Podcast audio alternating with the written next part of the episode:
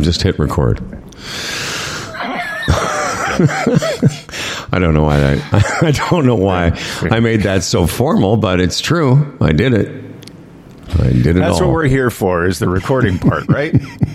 That's right. That seemed very formal to me. yeah. All right. All right, Fred. Fred, Yes. we're doing Hello. her. We're doing her, baby. Yeah, let's get her done, eh? Get- Come on. Uh, do you? Are You're going to tease? So we have a big announcement to make today. So we'll tease that. Uh, we've got an uh, an award winning podcaster on the show. Not one of us, of course. And uh, Fred's got some information about how long we're all going to live. And I have an update from yesterday's uh, Rat Patrol. Oh, Oh, excellent.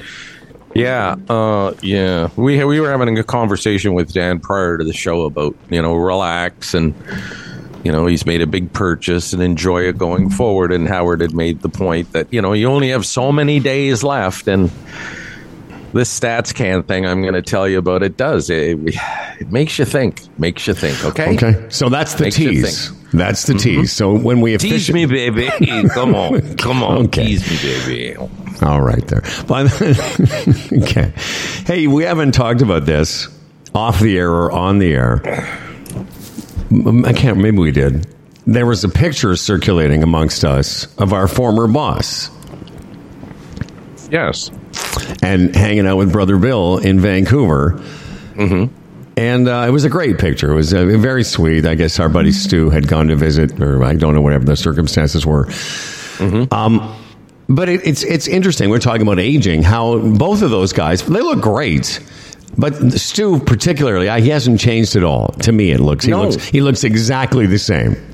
Hmm. He does, absolutely. I was shocked. I was absolutely shocked when I saw that picture. He looks like he did in, you know, 95, for Christ's sake. Do you think people, Dan? Do you think people? Oh, oh speaking of teasing, I forgot about this. I also have a uh, a story about a, a a particular type of fruit in Canada that could give you salmonella. Dan, when people Yes. meet you, and they they must say this that you haven't changed a bit. I've heard that many times. Yeah. God, I what think is really that? the only only thing that's changed is my my hair color has gone a lot grayer. So that's the only real. See, I I- I disagree with that. Oh, heck- Dan is still a very good looking man, but to me, he looks like a, a distinguished older gentleman now. When I see t- uh, pictures of the trailer, like 15, 20 years ago, he looks so, so youthful. It's almost shocking. Like, boy, Dan looked that youthful. Because he always, you know, with the big, strong head and jaw. He's one. What, know- what do you think's happened to his head and jaw in the ensuing years? no, I'm just saying with the gray hair and Yes. just the way, you know, to me, he looks like a distinguished older gentleman. The point I wanted to make too is when Mm-hmm. people say that to me, and it's, they say the odd time, "Oh, you haven't changed." I'm like, well, to your point, when I look at pictures, I think I've changed. I don't think I look anything like I used to look. No, same here. You know, awful. I always say that to Doll and she gets mad at me. I always say, You don't know what it's like to come through life being unattractive. oh, shut up, she says to me. I said, Seriously, you've just floated through life beautiful, and oh, there's dolls. she's beautiful. What do you think it's like for me when people look at me and go, Oh my God?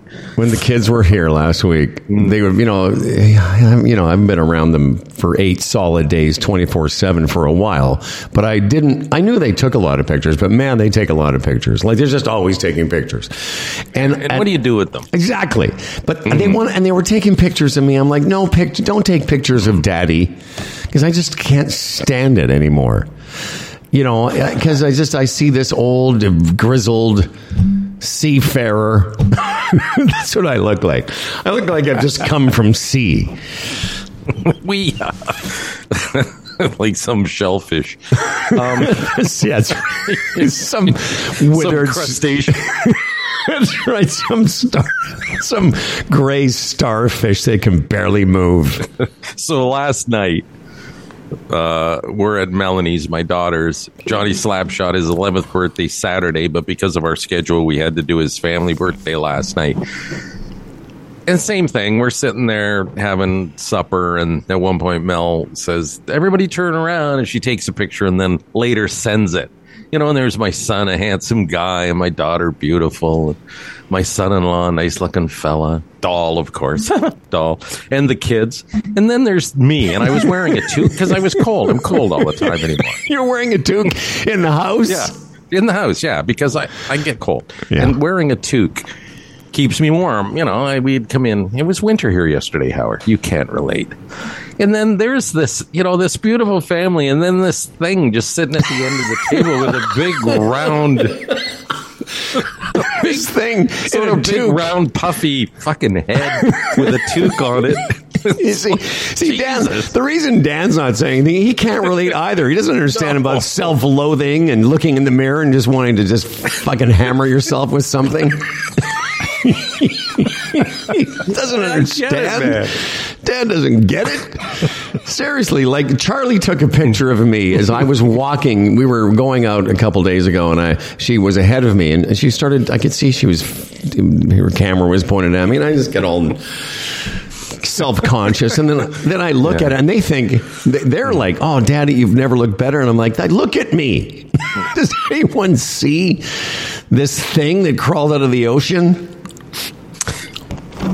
And you know, like up at around the pool and up north, and it's like when the camera comes out and you're in a bathing suit, it's like I run into the shed and hide.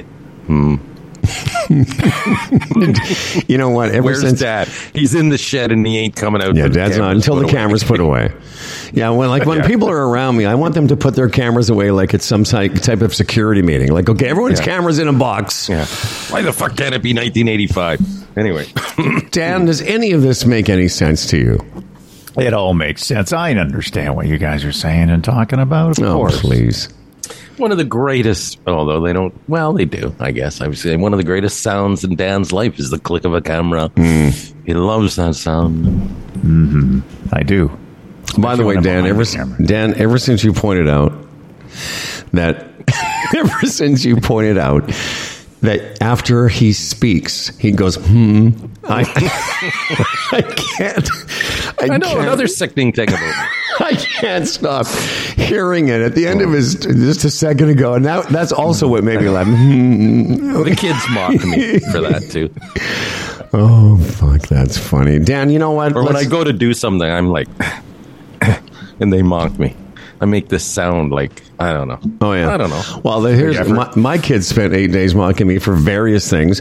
Apparently, I start a lot of sentences with uh, "by the way," or you know, and, and I'm like, I, mean, I don't even know. It's not even by the. We weren't even talking about anything. I just go, "Oh, by the way." Um, can we start the show, Dan? Did you? All, it- all because of this. Howard and I, not so much you, Dan, will like the new StatsCan numbers on life expectancy. oh, I hope we. I hope we have less time. I really do. Yes, Howard, we do. so, so much anguish. we we want to get off this planet now, Dan. Dan, are you ready? Ready to go. Okay. Oh, okay. Hey, this episode, by the way, this episode of Humble and Fred By the way. is being by the way is being broadcast to the world from our mobile state-of-the-art Humble and Fred studio in Puerto Aventuras, Mexico. From our well-equipped basement facility in Brampton with a new tablecloth and from a street-side porch in Stratford with 4 inches of snow on the windowsill. And is brought to you by the Retirement Sherpa, the Chambers Plan, Boron One, EVNet.ca, Palma Pasta, Bodog, and Kelsey's.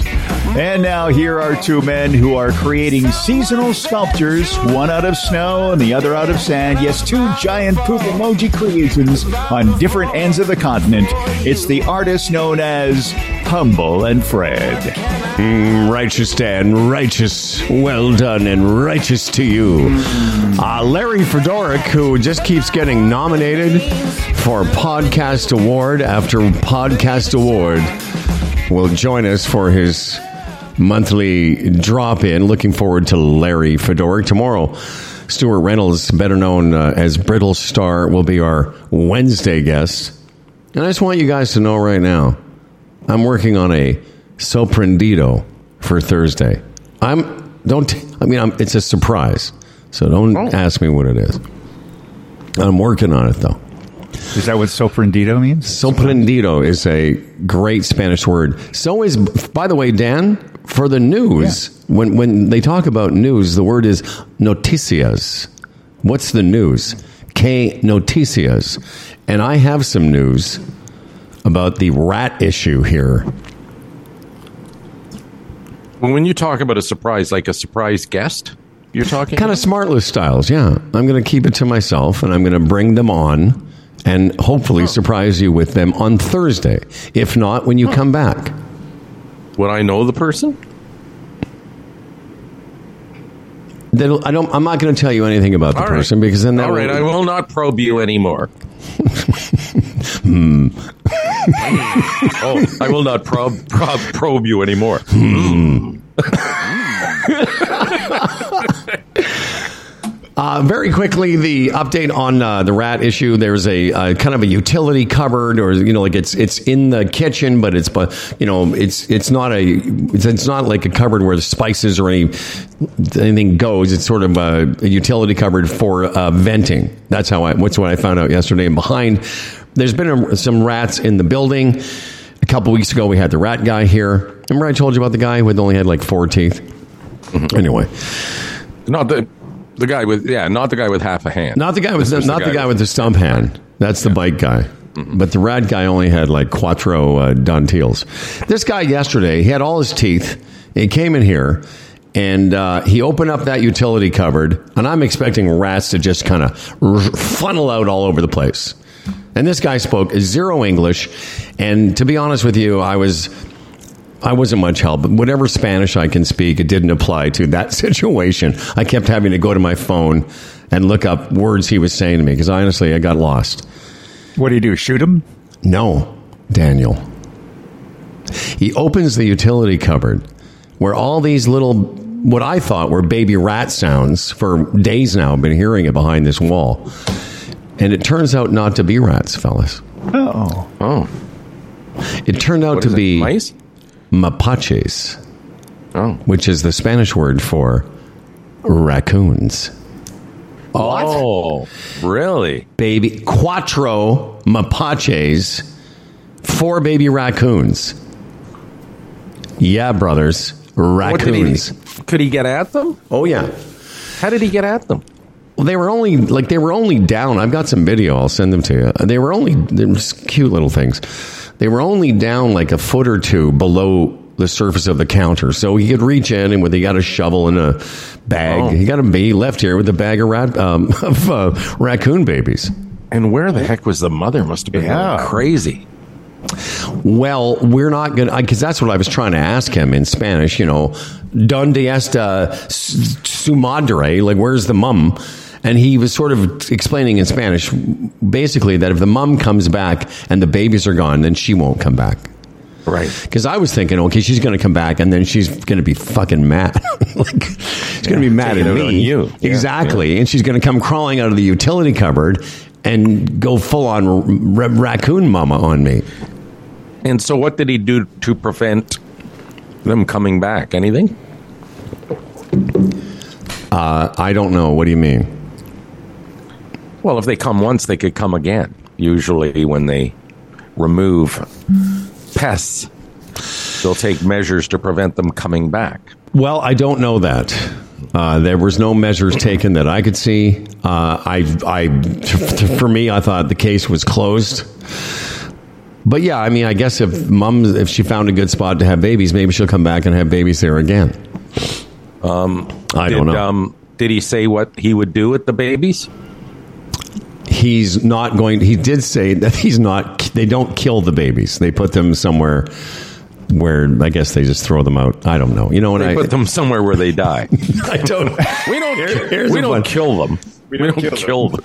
We don't kill them. He said. Which I don't have a problem with because you know my attitude. I love animals, but when they start being a pain in the ass, time to go. But everyone, uh, my daughters, Senora, that was all they all they wanted to know is what happens with the babies, and I kept saying, I don't know. I'm not in the I raccoon. don't care. That's what I, I'm not in the raccoon baby disposal business. right. No, I agree. Anyway, so that's the update on the uh, mapaches. That's a new word I learned yesterday. You know, I had the problem with the mink in the boat several years ago, and it. I'll tell you, man.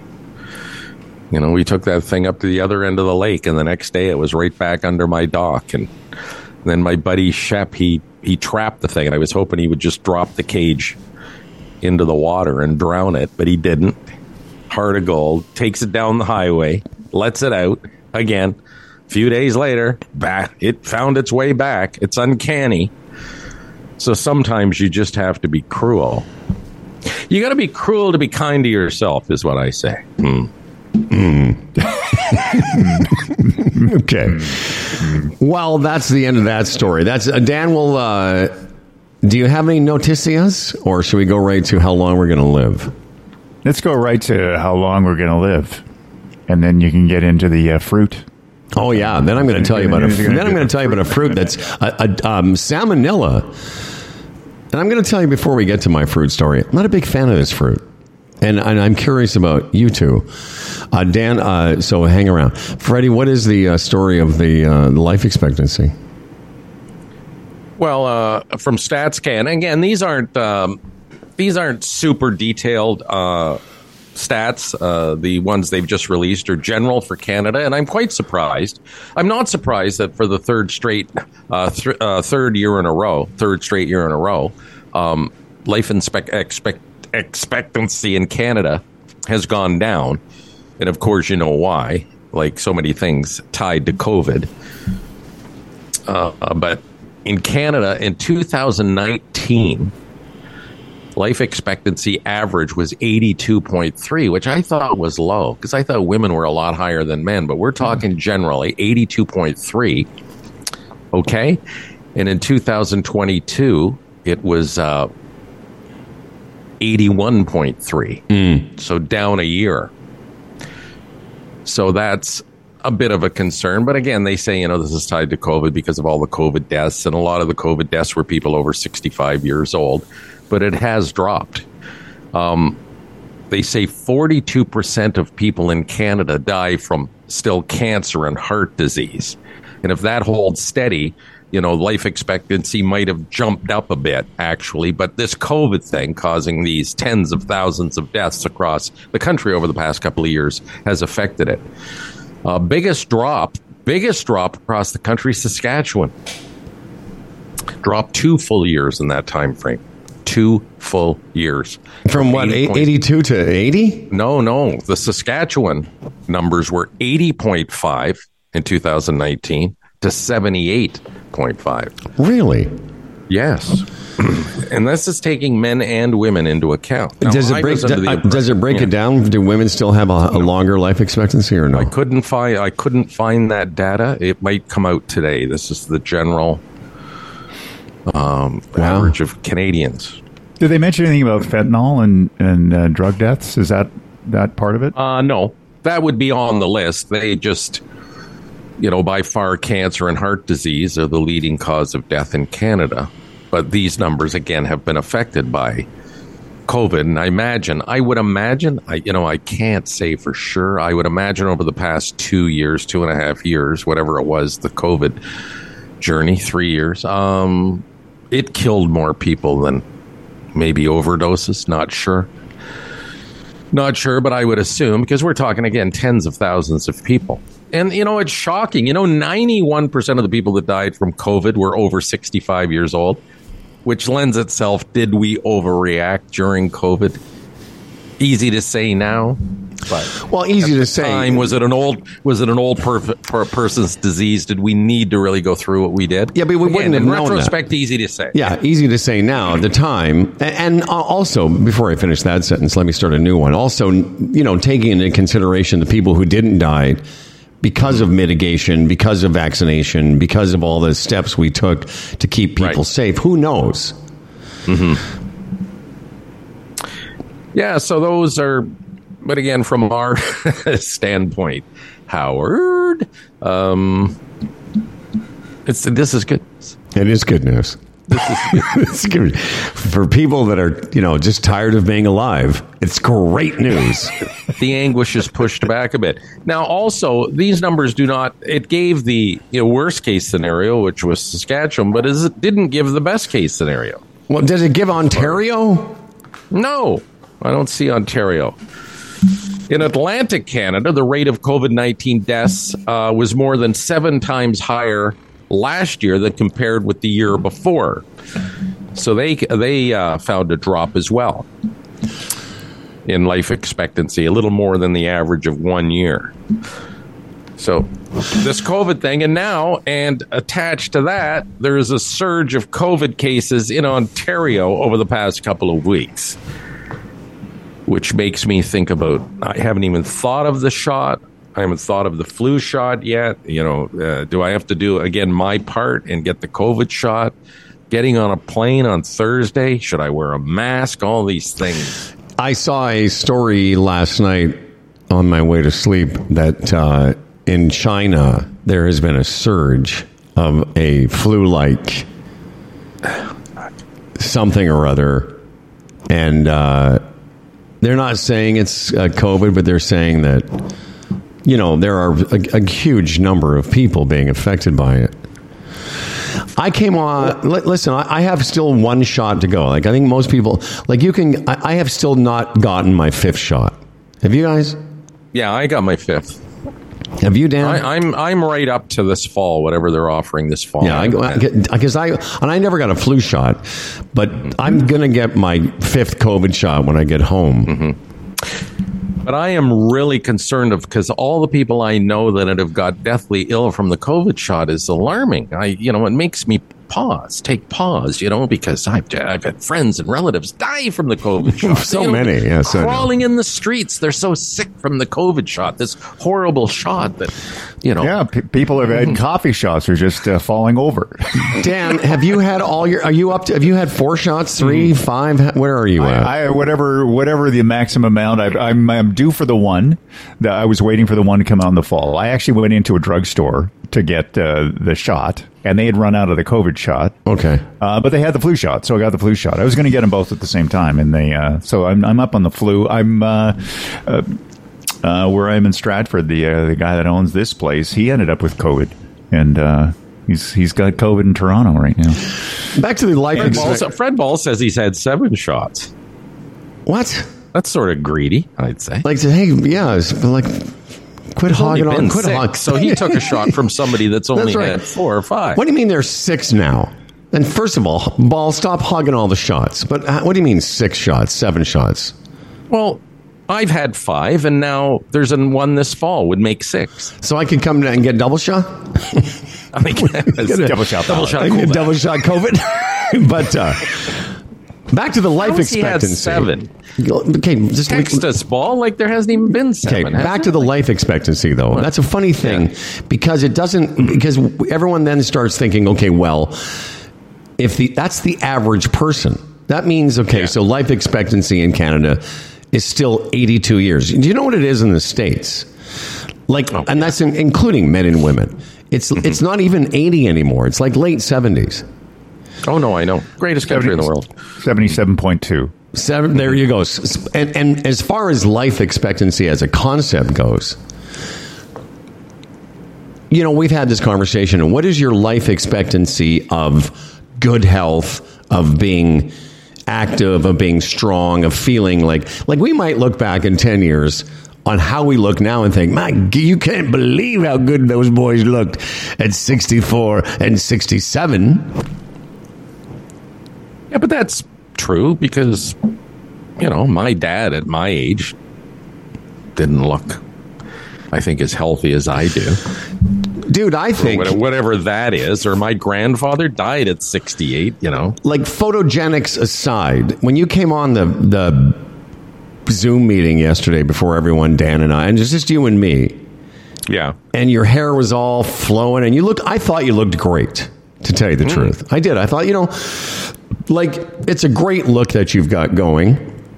Maybe the greatest look you've ever had. so, I mean, I didn't. I would still. I mean, I would like to examine the toque, the indoor toque grandpa picture, but that's beside the point. So when I think about life expectancy, I think more about what what can I expect in terms of healthy, strong lifestyle. And it gets back to what we said at the beginning of the show. Your wise words words to uh, Dan. You've only got so many years left. Now, there was a time where you could say that and it would be like oh, that's a joke. But it's true. When you look at these life expectancy numbers, and me in particular, because I'm somewhat older than you guys, when we're talking 80, that's 13 years, man. We've been doing this show for 13 years. That's, That's right. 13 years away from me. So the eh, the bat of an eye that we've been doing this show, I'm going to be right there. Like, yeah, so do stuff. Get stuff done. Do what you 4,000 want. So here's how many days you have left if the life expectancy of 82 turns out to be true for you 4,745 days. 4,745 days. But but guys, I you know, I'm I'm trying to be a bit serious here. You understand what I'm saying? I do. I totally if we understand. ten it. years ago, oh, if you said, "Oh, you only got so many days left," to be like, "Yeah, yeah, yeah, that's funny." Okay, yeah, predicting an early death. Well, it really is. And the th- and what bothers me too is I'm in my 60s. If that thing drops into the 70s, the life expectancy like it has like in did I mention maybe in Alberta? Or Yeah, no, Saskatchewan Oh, no, is uh, like- Saskatchewan's 78.15. Well- like that's 10 years from 10 years, man. Yeah, but okay, first of all, So don't I'm not moving to Yeah, Saskatchewan. I was just going to say, don't move to Saskatchewan. so that's one way to prevent it, funny hard man. life, hard life there. It's tough on the I, I prairies. just, I just looked some, you're something not, you up know here, what? Zeno. You're, you're too soft to live on the prairies. So am I. now. I agree. What were you going to say, Dan? I'd have to have a body toque. the Globe and Mail article came out in November.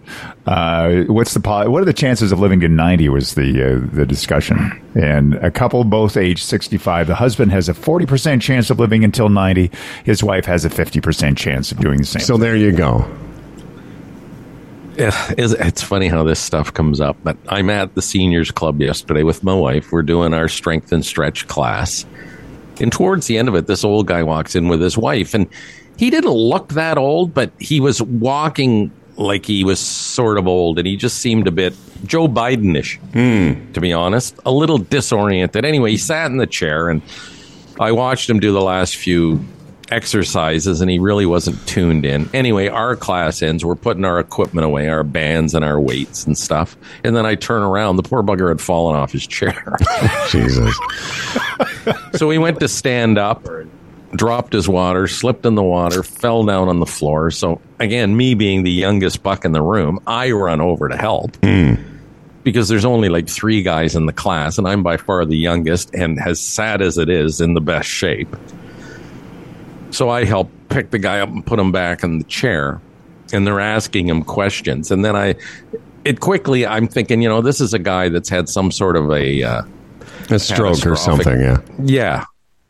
And I felt bad because he didn't look that bad. And then they're talking to him and he could hardly answer. I said to her, Do you still need me? And the woman that was running the place said, Yeah, can you just sort of hold him in place because we got to go get a form and write all this stuff out? And I said, Hey, no problem. I don't want the guy to fall over again. So they come and they get the form and they're asking him all these questions and he can hardly answer them. And he wasn't really that verbal. So then it gets to the point uh, where they said, What do you want to do now? And his wife walks over and says, Well, he wants to do the next class. He's, what? he wants to do the next class. He's gonna do standing double class?" you-" Pardon me? He's doing two back to back classes. well, he was late for ours, so they Oh, were ah, going to okay. let They him do the next stay over, right? right after. And I'm thinking, this is crazy. I've just spent the last 10, 12 minutes standing over the guy, afraid for him to fall off his chair and his wife. Now I'm thinking she's in denial. There's something wrong with this guy. He should go somewhere. And she's going, no, he wants to do the next class. So the instructor says, you want to do the next class? And he's nodding, again, sort of nonverbal. And it was the most weird. It was a weird situation. So did they expect you to stand stand there during the next class, just holding on to the guy? yeah. No, I I, said I said to her, if he wants to do the class, you don't really need me now. And then she said, No, okay, yeah, that's fine. Thank you very much. But then I'm thinking his wife's a bit weird. Like again, I think she's in sort of denial. This guy that's been through something just fell off his chair and is complaining about his hip being sore. Should not be doing the next class. No, they shouldn't. No. I think his wife uh, wants him. I think his wife wants him to do the next class. Yes. Maybe the more times that guy does the class, the less time. That's right. She's, you know, More you- likely it is he's- what you didn't going. see, Dan, is maybe she pushed him off his chair. She's like, yeah, fine, I'm going to get rid of him. His life expectancy is the next class. So anyway, the point of this story, part of the point, is that they're asking him these questions, and I'm standing there, and it got to age, and I'm thinking, oh, I want to hear this. And he was 78. Now he looked good for 78, but whatever he had been through was not good for 78. And that's again, that's me in 10 years. And this is my point about the life expectancy. It's it's how life expectancy, the number of when you check out. Like you know, our let's talk about the three dads. My dad was eighty three, two months shy of his eighty fourth birthday. Dan, how old was Cliff? Uh, 84. Dan, Fred, and how old was uh, Dickie?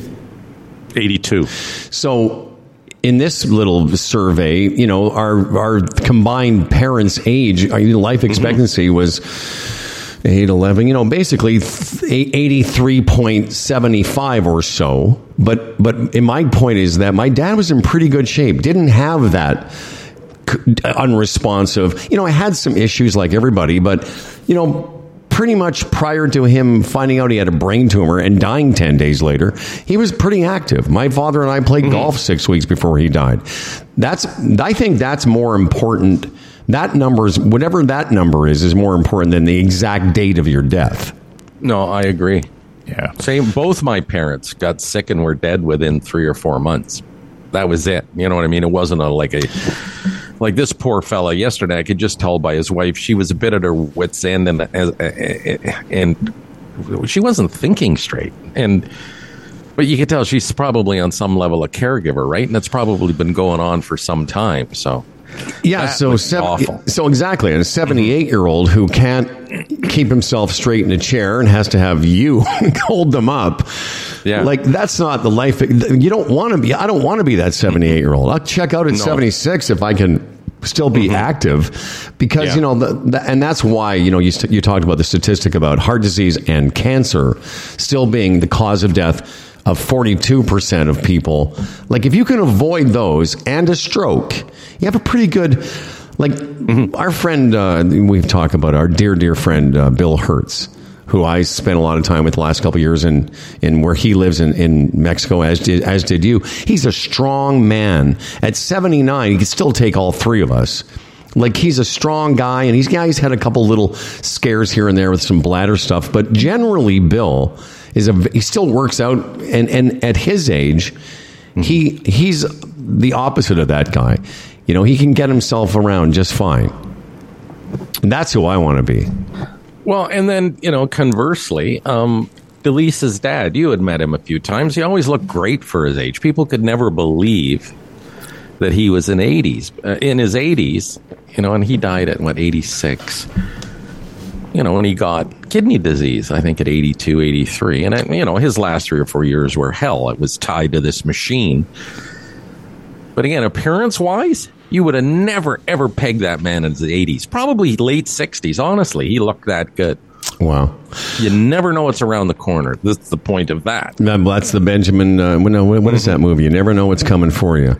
Uh, Yeah, because something's coming for all of us, Dan. No matter how much you pray to Jesus, who is God, who became Jesus, who, oh, you know, the whole story you guys made up. Yeah, yeah, is that whole thing? And uh, Um, yeah, Jesus. he was a Jew too, by the way.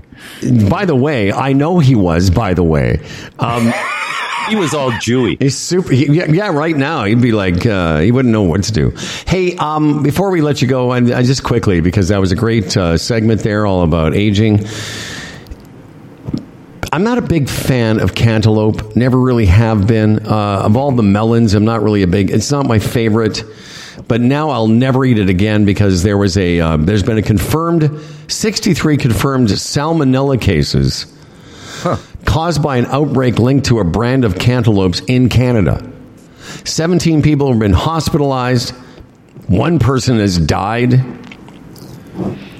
I just don't know where you guys stand on cantaloupes, but uh, I'm just providing this as a as a service. My the fruit I eat down here that I really love is papaya. Papaya. Is papaya considered a melon, or is that more of a I think it's in the melon family. I think if I think if the melon family got together, they might invite papaya. Is papaya not part like a like the mango family? That's a You know, I certainly don't know enough about papaya to comment on it. Now the mango has a big seed in it, Mm-hmm. but the all the melons have a core with a bunch of seeds, right? And that the The- I think the like mango that, right? is oh, the considered papaya is like that. Yes. the, the mango is considered a stone fruit. I think the mango's in the same Yes. family as nectarines and uh, tangerines and the Tangerines. arenes. I look Not at the I- tangerines, not tangerines. Sorry. No tangerines aren't in that family. no, that's No, tan- citrus. Okay, so Yeah. forget Yeah, tangerines. you're, you're pe- peaches, baby. Peaches, You that's maybe what I argue, meant. ar- argue cherries and uh, Okay, Dan, I take it back. I couldn't think of the other one. So it's peaches and nectarines are in the stone fruit family, as are mangoes. The problem with a lot of those fruits, they're so hit and miss. Like when you talk about cantaloupe, you mean the orange one, right? yes, The orange flesh. yeah. Because there's melons that are green and everything. Yeah, the, the green melon. Like I'm not talking about melon. Melon, I'm okay with. Sometimes cantaloupe, I, I find it a bit annoying.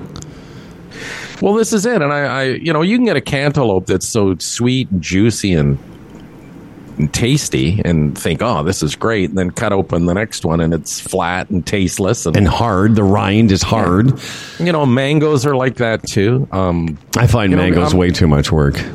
yeah, avocados are like that. You know, you get a good avocado, it's fantastic, and then sometimes you buy them, and it's like, wow, flat as a pancake. What's the? I'm like that with strawberries too. To me, very overrated. Let me go back to More avocado. not, a, a strawberry has is doesn't do it for me. Let me go back to avocado, or another word I learned here. Aguacate is the Spanish mm. word for that. They have them. I went and did a little shopping yes, yesterday evening, and they have these big barrels of, of Mexican avocados, and they're u- usually great. But the problem with avocados is the timing. And you never mm-hmm. know, am I getting one that's about to go bad? Because, like, if you if you don't get them, if you don't time it correctly, because as you said, they go from fantastic to like, yeah, pretty quickly. Um, anyways, this I don't want to get into a whole fruit discussion, except to say that there's some, apparently some salmonella that has been Watch linked out for your your cantaloupe. for your cantaloupe. yeah, it's a Malichita is the brand name Oh, and that and, and it was in Canada. in Canada and America. Okay, good. And there's not that many. I mean, you know, if you don't know where your cantaloupe comes from, then it's time to, you know, put it in the green bin. But, uh, y- you know, you shouldn't stop eating cantaloupe if that's your thing. I don't know, Dan. You know, I just don't know anymore. I'm not Well, saying do. people. I'm not saying people should stop eating. I'm just saying I'm not going to eat it. I never liked it that much. Well, then you're not making a sacrifice whatsoever if you never eat it anyway, are you? No, I'm not. I'm not For making any re- kind of cantaloupe sacrifice. for all the reasons like I, I gave, I've never really been a huge fruit guy. Like I, I love blueberries. Right now, they're priced ridiculous, so we're not buying them. But same with blueberries. You know, you can get a bin of blueberries, and they they're so good and tart and nice, and and then other then other ones you get are like tasteless. But I mean, Go down, go down the uh, frozen blueberry road. I know Darren says that as well. We Well, no, Darren should. says it because he's afraid of, of disease.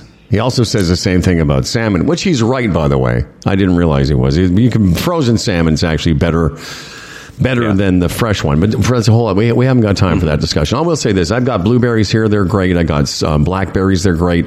I don't usually choose strawberries, but I do have uh, a half a papaya that I will be. I like eating. a nice apple. How about you guys? You know, What about bananas? oh bananas! I love bananas. bananas. You know what? They're they're pretty much fail safe. They, yeah, you can't. You know, you can get a green banana, but very soon it becomes a ripe banana, and it's good. And Uh, it ends up in the freezer. Dan Duran uh, will come back in a while with his news, his noticias, and uh, we'll look forward to that. Right now, let's uh, try and clean up some business here. Yeah, Tim Niblett is a portfolio manager. Raymond James, a member of the uh, Canadian Investors Protection Fund. Timmy, I mentioned him yesterday, usually, you know, submits a little uh, teaser uh, for the week before he gets here on a Wednesday, and he tells me that uh, he didn't do it yesterday because he had a little intestinal issue. Not salmonella, but he wasn't up to it. He wasn't feeling well uh, over the Thanksgiving weekend. Anyway, he returns tomorrow, and uh, we continue the top 20 mistakes investors make. Remember that little uh, Oh, I love ditty that. from last week? Yes, very We will good. continue that. Uh, is Tim Niblett. He's the retirement Sherpa, retirementsherpa.ca. Um, I will save the uh, Kelsey's for a little bit later. We have a, a big Kelsey's Christmas Humble and Fred announcement. You know, I probably should have done it right off the top of the show, but we'll do it uh, just before uh, Dan Duran does the news today. Or actually, you know, well, let's do it after Larry. Uh, in the meantime, I want to tell you about our good friends at Palma Pasta. You know, you start shopping for the holidays. You know, I'm actually going to use Palma Pasta, Palma's Kitchen, as a place where I'm going to gift people some of the food because it really is that good. You can use it as a gift. Four locations, one in Oakville, uh, three in Mississauga, and palmapasta.com is where you find out more about this fantastic place. Mama Palma's recipes. Nothing but the finest ingredients sourced from Italy. Palma Pasta, Italian tradition, simply delicioso.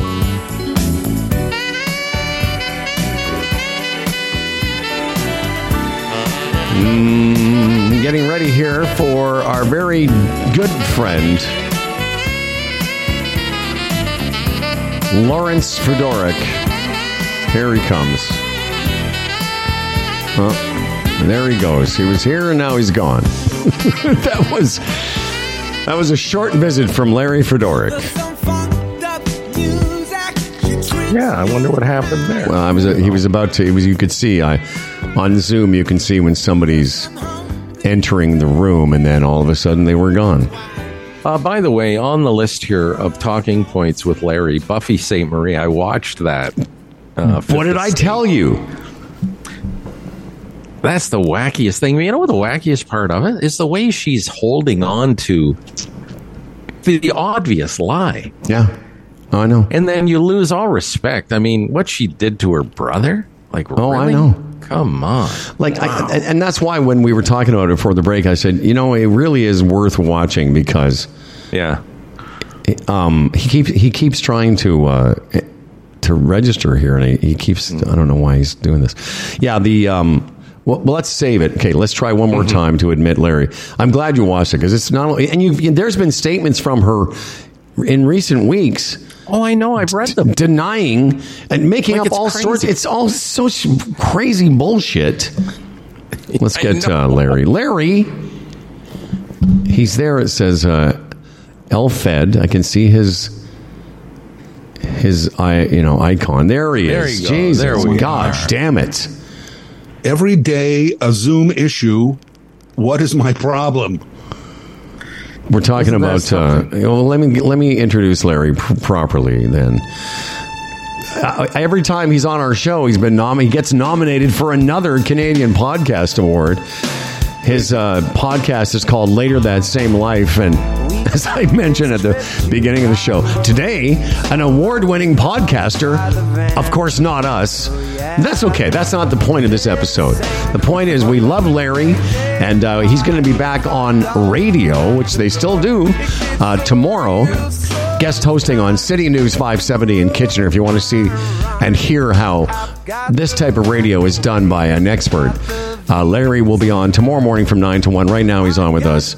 And welcome back. We were just talking about uh, Buffy Sainte-Marie and how crazy that story is. Yeah. And and um, one of my one of my most successful podcasts so far, the episode on Buffy Sainte-Marie. Um, I, I I can't believe the amount of response I'm getting. I'm getting people uh, emailing me who went to college with her, and and uh, and so many people in defense of her, uh, where the evidence really points to uh, a questionable existence as an indigenous person. Yeah, well, and I- probably not. Let me just jump in. My brother Stephen, who is a uh, you know a, a big Buffy Sainte-Marie fan, this was his response because I've had a conversation with him about it.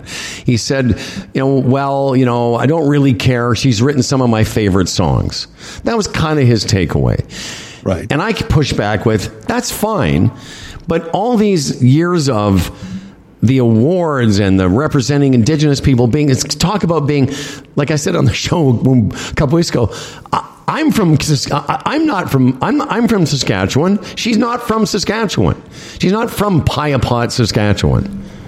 Yeah. And and in the podcast I mentioned perhaps it's one of those cases where for me or your brother or you we don't have to cancel her music and we don't have to cancel like she did a lot of good with her identity over the years. I'm not saying she didn't. Uh, so do we have to cancel that? Not necessarily. Um, she doesn't have to be canceled across the board. We can still say, well, I like that song. I like, I, maybe I don't appreciate the fact that she misrepresented herself if she did. Uh, and, and the classic response I get also from a lot of people was, who cares? And my response to that is always someone who is not you. That's the classic who cares response. Mm-hmm. Someone cares. It, it, and people said it was like, well, the CBC, why are they picking on her? You know why? Because indigenous people complained. Indigenous people were the ones who tipped the CBC to a, a possible discrepancy in her life story. And so it was the indigenous peoples themselves who said, "Hey, we don't appreciate the the appropriation or uh, the identity or anything she's done over the years because we don't believe it." So there was the story from an indigenous point of view. I think people who say "Who cares?" kind of have this. Well, I, I don't know if you're empathetic to indigenous people in that case because uh, that's who cares.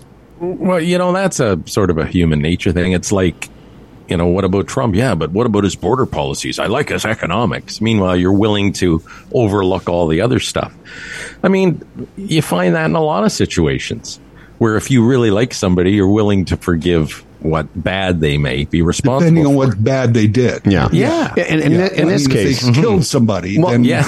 but yeah, and and taking a People defended OJ still. Yeah, still do. Yeah. But and jumping on the who cares part, you know, before I'd seen the documentary, and I, I just found out from Fred because we've just been on a break that in the time that since I've last talked about this, you've seen it now, Fred, and and mm-hmm. that's why.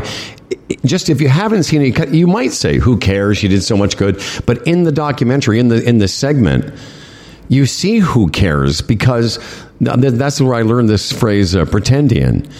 That, uh, you know, apparently that, you know, you, you want to talk about cultural appropriation.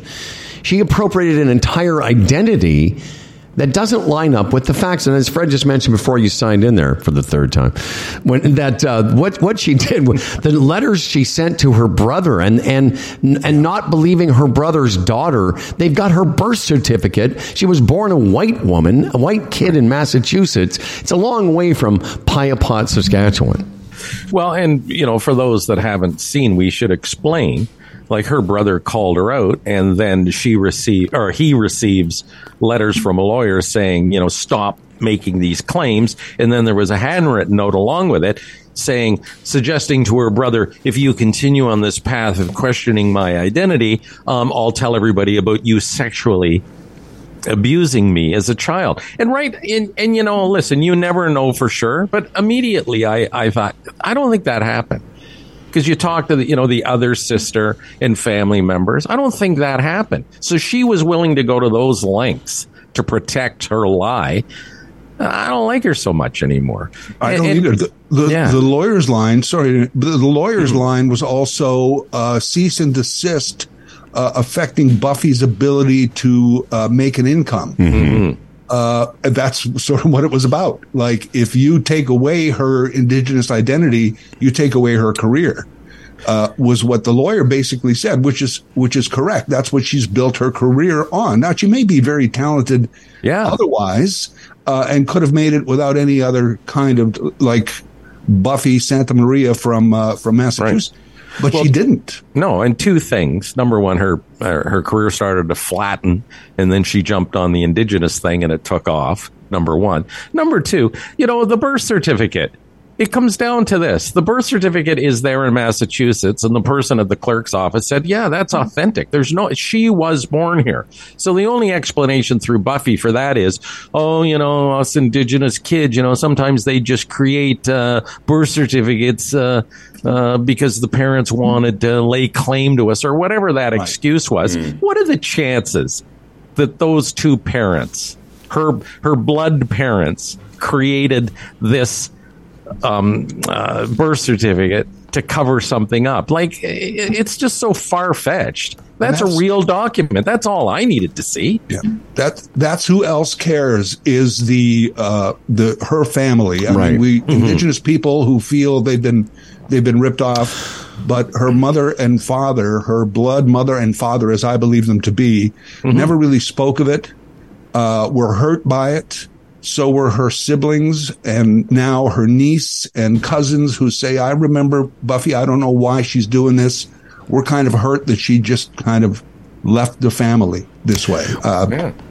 yeah. Let's uh, And move as her cousin said, you you weren't you don't mention the family because they were afraid of a reaction. Yeah, It was absolutely. crazy. And, and, and the family all all knew back in the late '60s, early '70s, and like something up was up with Buffy, but I, I, they just sort of didn't want to say anything uh, to upset things. Um, let's move on. There's a whole bunch of subjects that Larry wants to touch on. Uh, we've talked about this, but briefly, uh, the reaction to this song, the uh, last Beatles recording. yeah. What were you saying it on? What were you saying on the award-winning podcast that you do? I love this song. I love it. It- It's not I want to hear it every day. I just got to play it over and over because I love it so much. I love it as a Beatles baby. I love it because of the story of it. That the last words John ever said to Paul were "Think of me now and then, my friend." Uh, when Paul and John reconciled, um, Paul thought that this was back to we're hanging out every day. 10 hours a day we're writing songs we're going to do stuff together this is going to be great. And john was like no like okay we're friends again but go home. I have a home you have a home you have a life i have a life. And, and paul was like oh kind of taken aback by that but john was like just think of me now and then so the song is a love letter to paul i don't i, I don't know how much people talk about that part but I didn't know that. when when Either did I. I thought it was another Yoko song. Wow. no, it's it's not. It's- And, and if you really like, and I sorry, I over, uh, uh, you know, parse the lyrics, but the the um, it's it's not a song. It's not a song to Yoko. Just the way it's it's. Um, because Yoko, he's with Yoko. This is about somebody he's not with. Think okay. of me now and then. If we ever start again, um, it's all because of you. It's sort of John giving credit to Paul for what the Beatles became Um, because the Beatles wouldn't have been the Beatles without Paul. Like it's John's band. It was always John's band from beginning to end. But it was the Beatles were John and Paul and and Ringo and uh, the frickin' Lucky Club George. But anyway, that's another topic. So it's it's a love song. Um, when they found this cassette and they wanted to do the um, the new songs, there was three of them. There was "Free as a Bird," "Real Love," and uh, "Now and Then." And they tried in the '90s, and they just couldn't get uh, now and then. They got the other two and they released those other two. Remember, new Beatles songs, mid 90s anthology. We had two songs, Real Love, Free as a Bird. And then finally, Peter Jackson had this, this AI technology to separate the vocal from the piano on this bad cassette. And, um, and they had, when they tried in the 90s, they, George did a guitar part for it. So they had George's guitar part from the 90s. So it truly is the Beatles. It's AI, but it's all real people singing and playing. It's the four of them. And with that story of those last words and everything else, it's just it just means a lot to me. I love the song. You know, I, I back to your idea, your your our premise of who cares and who doesn't. The the response to this song didn't matter to me because I liked it. I, I as you said, described it. I don't need to hear it every day, and I played it today just now, first time I've heard it in weeks. But I like it enough that it, it will stick with me. It may not be my favorite Beatles song, but some of what you just said, you know, is you know public. You know, people knew about the AI and the Peter Jackson. I thought the Peter Jackson twelve minute video was fascinating. Yeah. But I, I, for me, it's also as a as a Beatle baby, knowing that that's the last time all four of those human beings will have been recorded is somewhat significant, and I think you kind of feel the same way, Freddie. Oh yeah, I mean the reaction like like why not? So what what's the alternative? Don't do it? Like I Right. all that you know like uh, what's his name uh, Bob Lefsetz Yeah, he was all it. over it like it was horrible like this horrible affront to the Beatles and why? It's a nice song and why not? Would is my question and I enjoy it. I think the world's a better place for having that song generally. why not? Yeah, uh, within within a two week period, we had brand new Stones and brand new Beatles. Hey, Yeah. it's Oh. 2023. It's I know. unbelievable. Hey, by the way, Right. Freddie and I played the shit out of those Stone songs. They're great. I'll They're tell you when great. Sirius XM Spectrum plays angry a lot, and they play now and then a lot. When angry comes up, I don't often do it. I just crank it. I I like. I am so fascinated by that 81 year old man and that song in particular. It just blows me away. It makes you feel good, real good. I was thinking of that listening to you guys talking about age. There's there's 81 year old uh, Biden. There's 81 year old Mick Jagger. Yeah. It's you know there's there's your 85 year old grandmother. There's 85 year old Jane Fonda. There's uh, you know it's just so much of it is superficial in appearance and and looking good. Well, and, and I know I know you're going to do an episode on this, and we were kind of we were we were talking about life expectancy, and one of the points I, I made, I'm not sure if you heard it, was you know you, you can you can live till 77, 78 if you're in if you're hale and, and healthy. You know, I don't want to be 87 and just hanging around, frail and just falling off chairs at a at a stretch class. But it's interesting to me that Biden's age is a topic, yet fucking d- d- uh, Donald Trump keeps talk, calling Biden Obama, and that doesn't seem to be as big a deal. No, I, I, I mean, it's so America is so ageist right now. They would never, they would never go on the news and say, "I'd like to vote for him, but he is black, Right. or he is gay, he is a Jew, so I'm not sure." Like that would be insane. But instantly, ageism is the last acceptable stereotype. Age, which is the subject of my podcast, Yeah. uh, is is easily Joe Biden. Ah, 81. He'll be 85 at the end of the. So what? The the duties of a president every day do not involve. There's no pole vaulting. there's no rugby. You don't just lift in the anything. English Channel. Yeah. You have to, as an experienced person, be able to make difficult decisions based on experience and wisdom after having heard and understood a large panel of advisors. That's the job. it's such a display of our society nowadays. It's all superficial because superficially, Biden looks less capable than Trump. Yeah. But intellectually, he's probably like he's leaps and bounds ahead of um, of, The- of Trump. The great line, well, Biden just fell off a bike. That's because He was riding on a bike. No, and, and what you were saying, Larry, like, I mean, Donald Trump has never hmm. been a superintendent of a district. I mean, say what hmm. you want about lifetime politicians. Joe Biden was vice president and a senator. He has spent his adult life understanding geopolitical strategies and the way the world works. Donald Trump can't fucking find most of the countries on a map. And so when you talk about competency, Joe Biden, even as a doddering older man, you know, using that word, he's still more competent in the actual nuts and bolts of the job. Right. Yeah, and I, I don't know.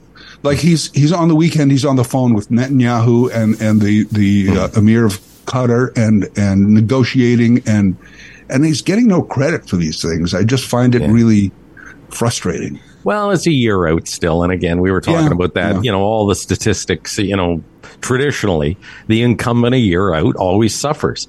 In fact, I would almost say if Trump looks at those numbers, he should be a bit worried because if he had this thing in the bag, it should be even wider, but it's not. But I, I, I look at age generally myself, and at Howard says, you know, he doesn't want to be, you know, 78 and incapacitated and all that. I just don't want to smell like piss. I don't want to be. That's it. You know what I mean? I don't want to be one of those guys who people walk by and say, That's, is, is there, piss." is there an aroma? I was gonna What say, is you, you mean you don't want to smell like piss, more piss than we? Yeah, is there? There's an aroma. Well, it's funny. Like, what is that? Dude, I do a I do a joke in my act about how older people start to have a bit of a brothy o- aroma. They have sort That's of right. they smell a little bit like powdered soup mix. You know, they've got kind of a you know a mushroom soup vibe to them. You know, by the way, I disagree with something you said about you know ageism being the last stereotype because what we've learned since October seventh is fucking eh, anti-Semitism is still alive and well, not just in America but around the world because that seems to be the most acceptable because because I'm just going to finish by saying some of the things I've heard and talked about on this show if you substituted the word black into them they would have shut down the entire city but you know there's been some uh, unbelievable anti-Semitism in the last uh, 50 days It's it's incredible. It's uh, I, I don't think it's acceptable, uh, and I think most thinking, feel, feeling people don't believe it's acceptable. There, there will be enough. And, and it, listen, I, I'm not trying to get on a platform for older people and go, Hey, we're people too. Uh, I mean, it's a topic. Uh, but, but anti-Semitism, there'll be enough people railing against it because it's awful. It's the oldest. It's the oldest discrimination in, in the world.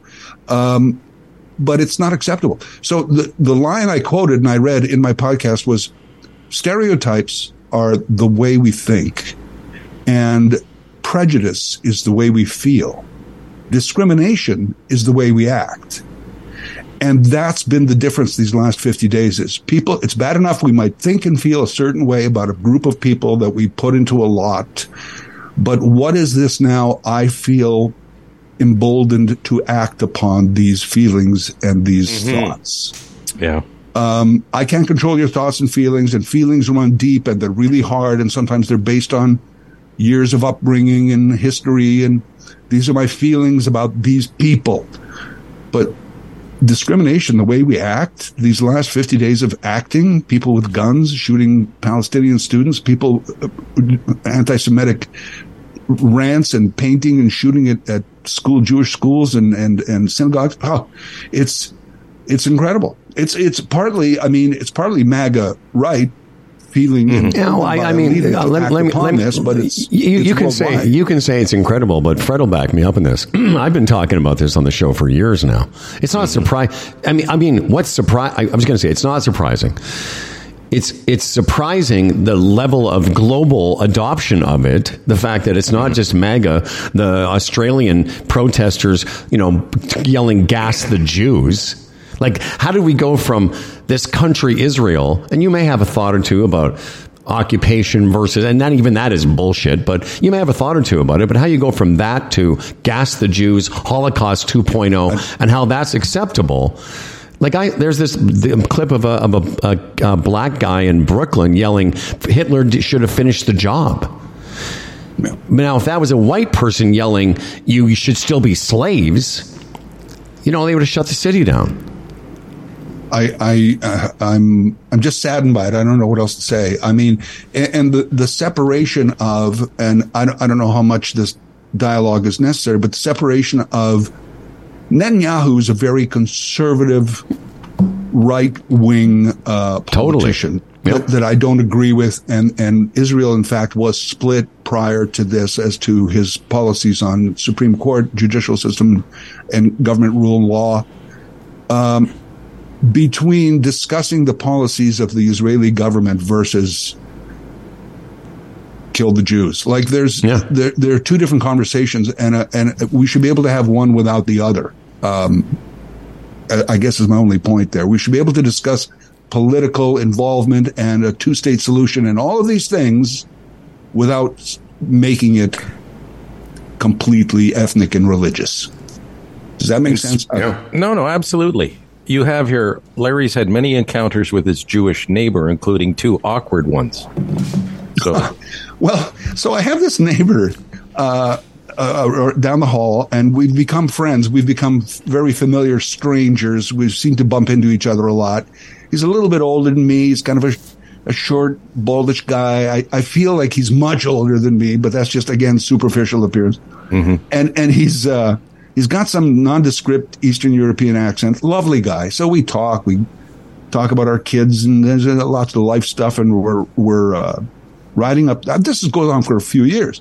We're riding up the elevator together. He's telling me a story. It's, I can't remember exactly what it's about, but it's like a self-deprecating, funny story about himself.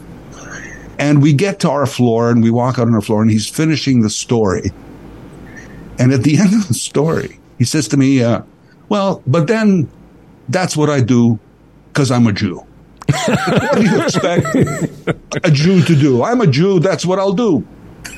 That's funny. And that's kind of his punchline. Like, so I'm in a very awkward spot here because I'm not Jewish. So if I don't laugh, I'm hurting his feelings. But if I laugh at his story, it becomes Goodfellas. Funny how? Yeah. Like, do we amuse right. you? Like, do I? Do we I amuse you? I can't laugh or not. I don't know what to do, and I do. Mm. Very awkward. But I've always thought of you as Jew adjacent. maybe. but I, he, I finally said, uh, "Come on!" I think that's my reaction. Come on. so, so now I know he's Jewish. So the next day, I'm walking back to my building in the street, and a car goes by, and beep beep, and I look, and it's somebody's waving in the car, and I'm like, "Oh, who's that?" They must have mistaken me uh, for somebody else, and I'm looking, and as the car passes, it stops at the light. I go, oh, that's my neighbor. He thinks I, he thinks I snubbed him. So I jump onto the street from the curb and I put my hands straight in the air and I stand there holding the pistol. like little salute there. The Third Reich. That's I right. did see you. I did wave. I did wave back. I'm not snubbing you. That's And, and, funny. and that, that moment hmm. when you realize I'm giving my Jewish neighbor the Heil Hitler oh yeah, and the hmm. arm slowly come, come Fuck, that's and I was just like, "Oh my god, I've hmm. just destroyed this relation." So I, I didn't know what to say. I didn't. I've never broached it with him, and he seems to have not. He- yeah, he's not going to bring it up. Hey, Larry, that uh, other day when you waved at me, did you realize you were? In public. Yeah. Um, listen, man, uh, we got to get let you get going here, but uh, always a pleasure to catch up with Larry Fedoruk. Tomorrow you can hear him live on City News 570 in Kitchener uh, on the radio. They still have one of those, 9 a.m. until 1. Find out what the uh, all what everyone's talking about. It's Larry Fedor. What do you do? What do you call yourself when you fill in Larry Fedoruk show or? Yeah. Yes. No, I mean, is, is there somebody else's show? Like, are you filling in for Skip Yeah, Hudson or? It's a, it's, it's a lovely guy named Mike Farwell. I've never met him personally, but he's great. And uh, Oh, come on. uh, you can take him down. Come on. and, uh, So, so that's what I mean. Like you, count, yeah, it's nine to one. The Mike Farwell show, sitting in the they call me award-winning. the special guest host, which I love. Special All right. guest host. You are Right special. Not just guest host, special. You're very, very special, and uh, I, always a pleasure catching up. And uh, we will, uh, I guess, well, we're going to reach out to you because we uh, we have another show sometime in December. Would love to have you part of it, and uh, all the best to you. The uh, podcast is called Later That Same Life. The host, the special host, is Larry Fedoruk. Pleasure's mine. Thank you, guys. Okay, guy. Love you. Bye. Okay, man. Take it easy. Mm, Take it easy. Now that was interesting Tori. I had no idea that No. that the uh, song was a love song to Paul. How about that? And it's and all the talk. I, again, I listen to Spectrum all the time, and they stop down and often talk about the song. I haven't heard that spin at all, but it makes sense. yeah. I just thought, oh, something that could have been on Double Fantasy about. Uh, Hey, Larry, just lay yourself out. I mean, now, now- I don't know what he's done, but now I gotta, I gotta get rid of him. I gotta say, uh, stop video make host. Put in wait, remove.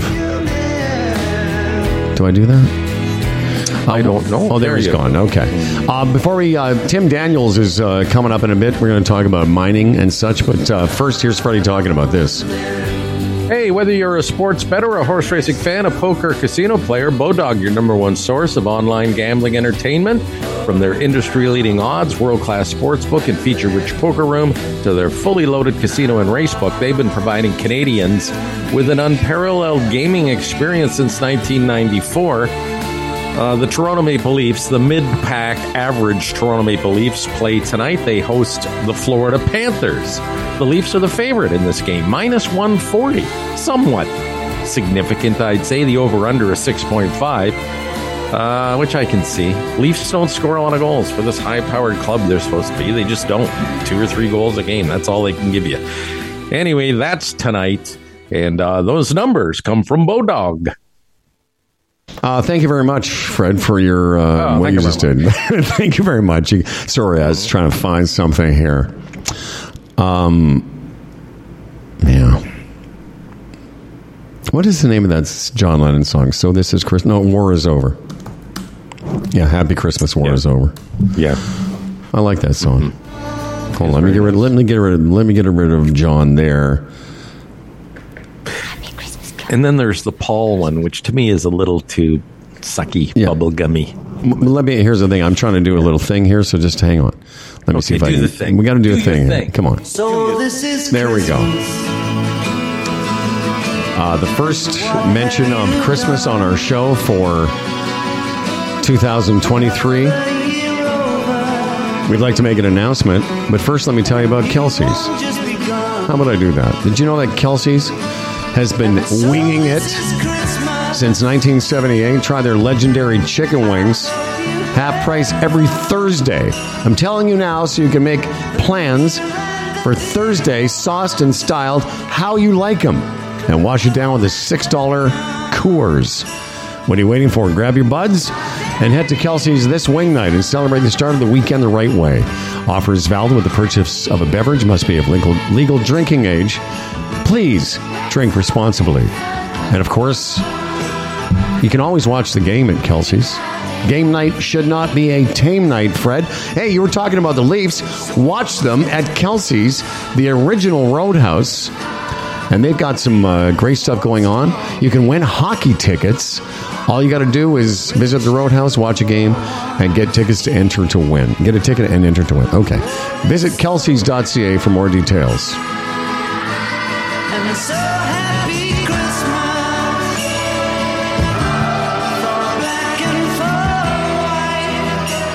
So on the uh, 20th of December, Fred and I would like to invite you all, well, not all of you because there's too many, invite a good amount of you to Kelsey's in Burlington, Appleby Line and the QEW. It's our, uh, we haven't done this in a few years, and we're doing it in a sort of a scaled down version of what we've done over the years. The first time since COVID that we've felt comfortable enough to get a bunch of people together in a room where we're going to do it at a Kelsey's. Um, we'll give you some of the details later, but it is going to be a later morning episode. We're not going to have you come there at 7 in the morning. It'll be 11 o'clock at Kelsey's in Burlington. We'll give you all the details. December 20th. And uh, we're excited to have you all uh, come and hang out with us for an hour and a half or so. No, it's going to be uh, lots of fun at uh again in Burlington. Uh, so again, you know, maybe that lends itself to the people on the west side of the city or whatever who listen to us and. You know, there's going to be a capacity because a restaurant can only handle so many, and the section we're in is going to be just so many. Uh, so we've uh, come up with a plan on how we're going to sort of restrict that number, if restrict is the right word. But we we've got to. So what we'd like you to do is send us an email. Uh, very simply, humble and fred at humbleandfredradio.com, subject line Kelsey's, and we'll put you on the guest list. And when we get to our capacity, which we're not sure exactly yet, we have to figure that out, but, you know, we're, we can't really handle more than a, a hundred people or so. So start doing it now because we want to get as many of you that want to come uh, to be able. And again, not everyone can get to the West End on a Wednesday, and uh, we're doing it that day. We will do one more show on the 21st. We'll be back in our studio and we'll cap off the year that way. But the Kelsey's Humble and Fred Gift of Christmas, the tradition continues. December 20th at Kelsey's in Burlington.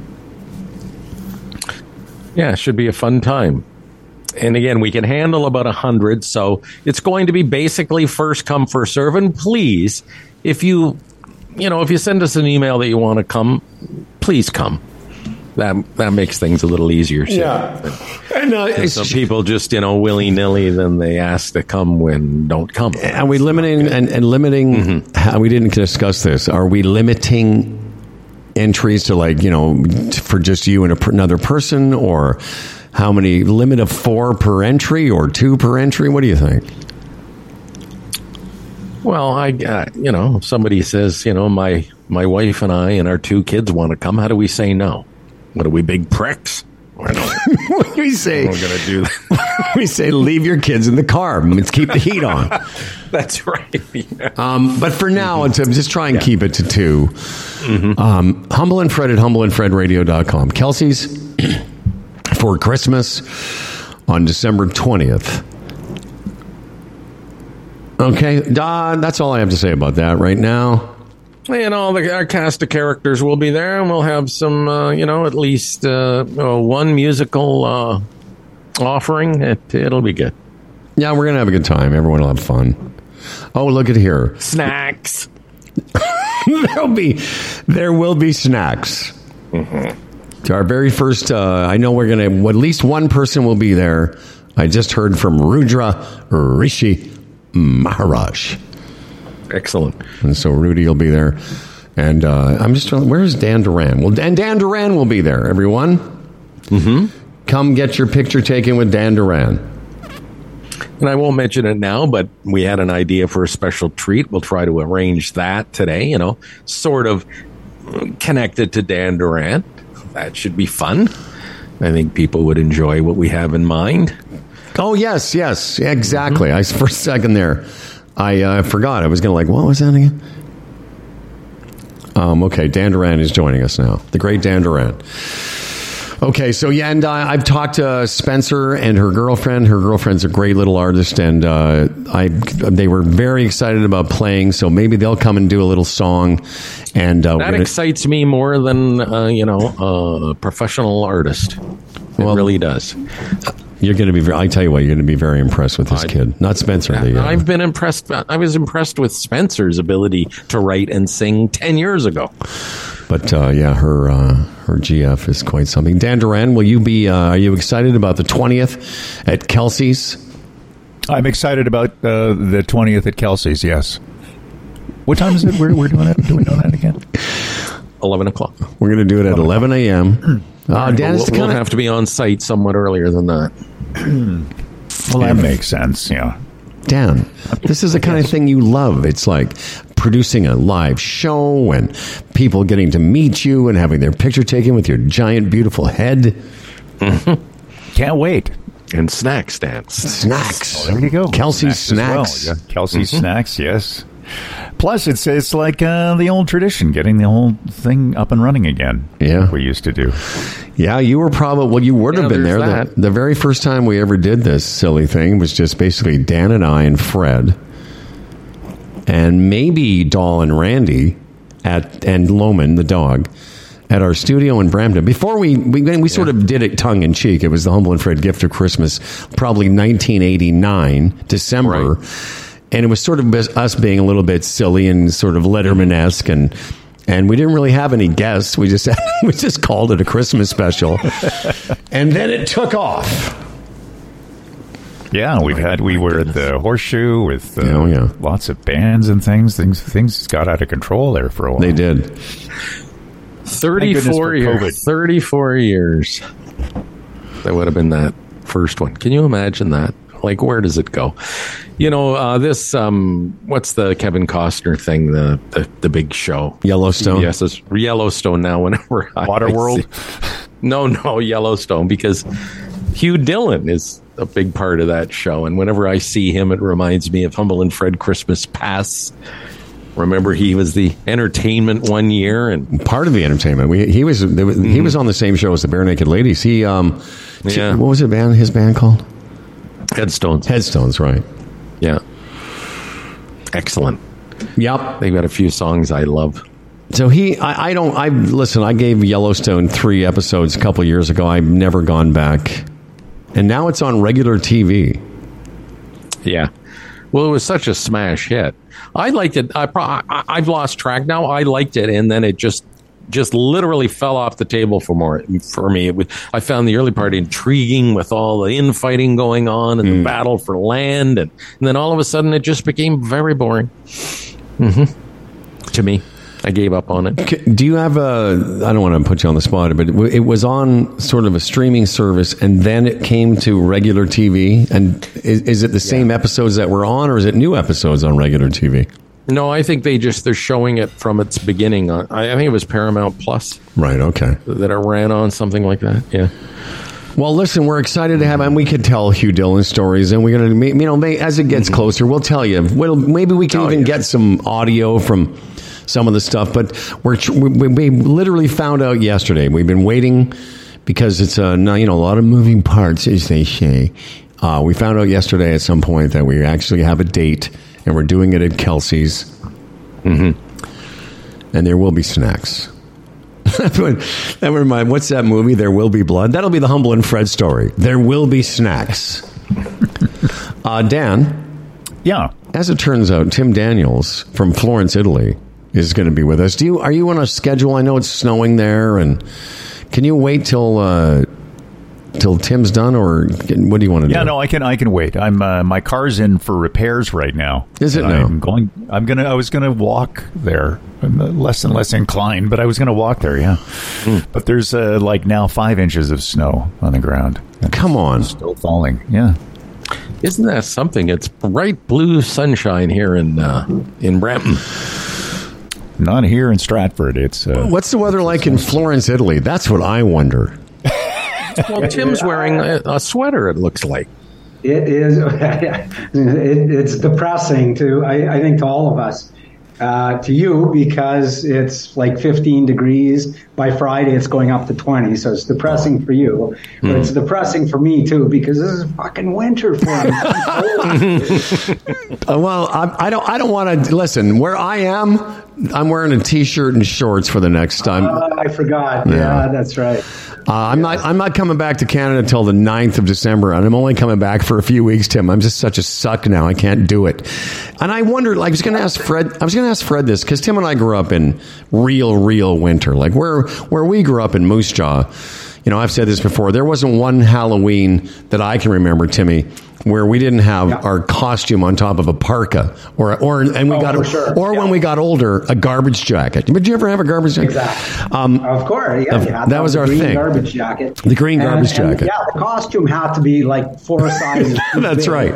you have to have your garbage jacket underneath. But the, I, I, the, as soon as I saw Fred, this, as soon as I saw Freddie this morning, I said, "Hey, you, you've got a, a sweater on," and we were starting to talk about how you just get cold as you get older. Yeah. And I had that Yeah. discussion with my kids. I said, "You know, it used to be I could go s- snowboarding or skiing or whatever." Now I just I don't want to be uncomfortable. My blood doesn't Yeah. work the same anymore. You, you know, Howard, I the way I like to, to couch it is that it's not because I'm getting older; it's because I got smarter. I just I don't I don't right. tolerate it anymore because I don't have to. So Mm-hmm. That's the way I like to look at it. but Yeah, just I I just don't like the feeling. Like there's no part of the winter like, oh, let's go for a nice winter walk, or why don't we go snowshoeing? It's like no, no. I- exactly. I just I- don't like the feel of that bitter cold or the crunch of the snow under my feet, or my freezing snot. Like forget it. No, Yeah. not interested. Well, we had a, a big Yeah, no, we had me too. I, I mean, we went up into the mountains on the weekend to this beautiful little stone village that Oh. when you're there, you, don't know what century you're in because it hasn't changed Cool. in hundreds of years, literally. And the Hmm. whole time I'm, I'm, you know, hunched over like Quasimodo walking around because effing cold. And everybody said, "What's wrong with you?" Said, "It's cold here, man. What, what, this sucks. Let's Well, go home. we- I, I get nice, nice hot apartment." We we have uh, we've had quite a discussion this morning with uh, another one of our guests about the you know the idea of you know aging and the life expectancy blah blah blah. But part of it is, and I had my kids here visiting last week, and we did we they were we were talking. I said, you know, in my even into my forties and early fifties.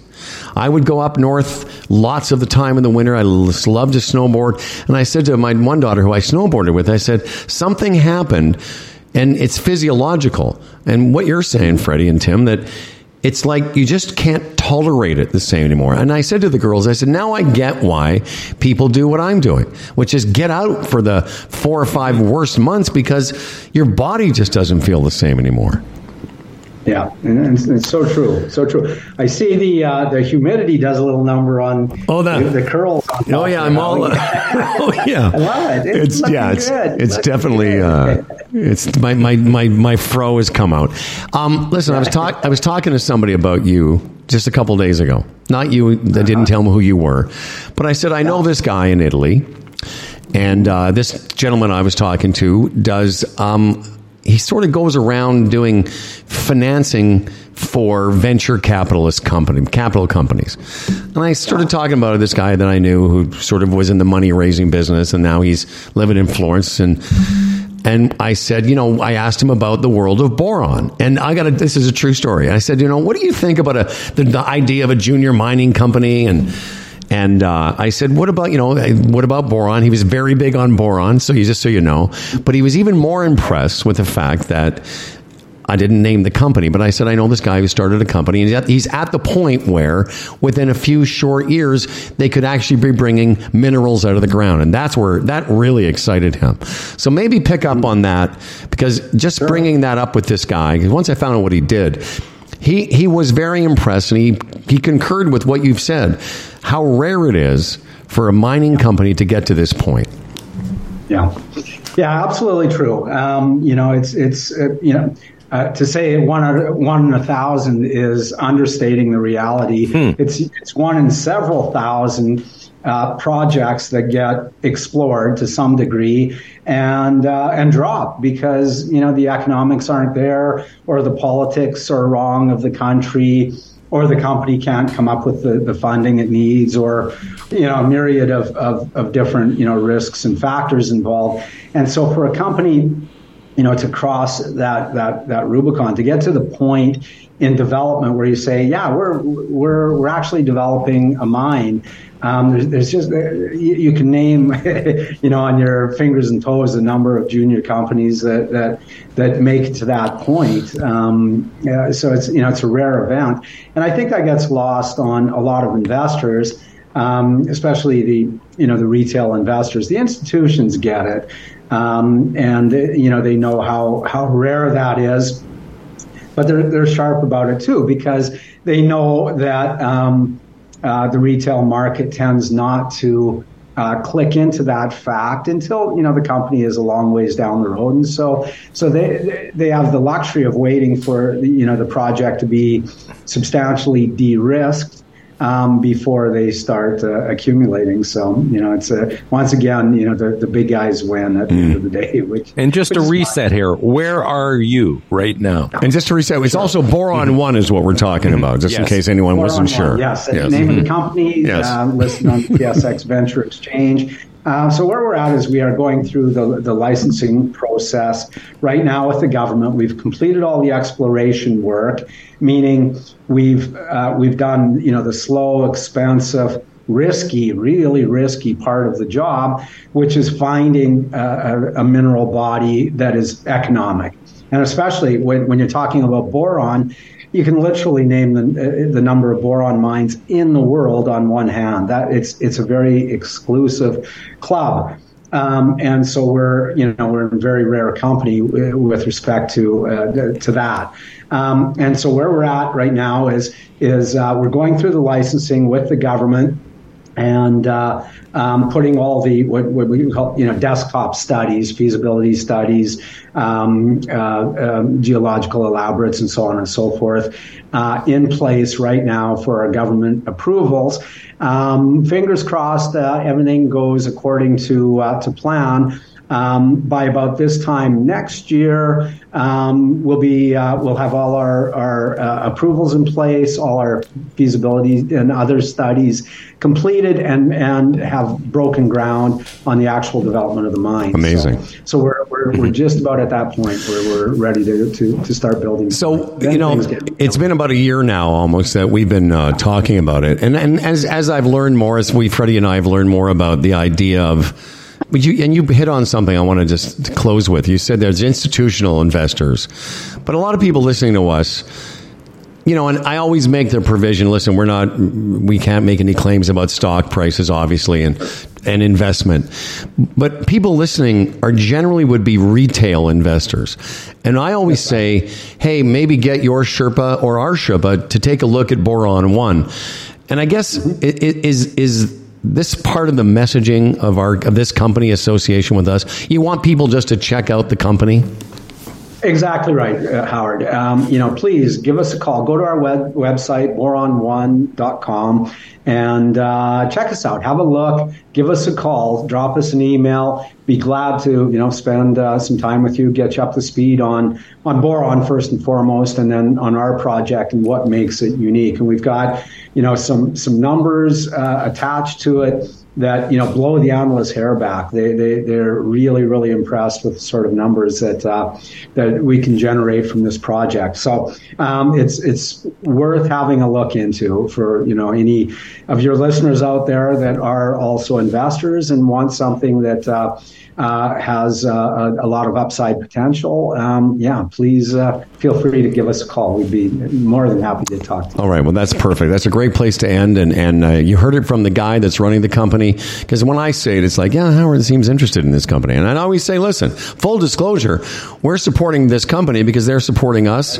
And at the very least, go and have a look at it because, you know, I, I, I think I was like a lot of people. I had no idea the nature uh, and all the things that are in, you know, that boron makes in our daily lives. Uh, Timmy, stay warm. and uh, you know, I I do think what you said is true. I think as you get older, you just get more discerning about you know how cold you'll allow yourself to be. Exactly. It's so true. So true. All right, my friend. Uh, we'll talk to you See soon. you, Tim. Thanks, Timmy. All right, boys. All right, Stay there well. he is, Tim Daniels, Talk to you soon. hanging out in Take it Florence, easy. Italy.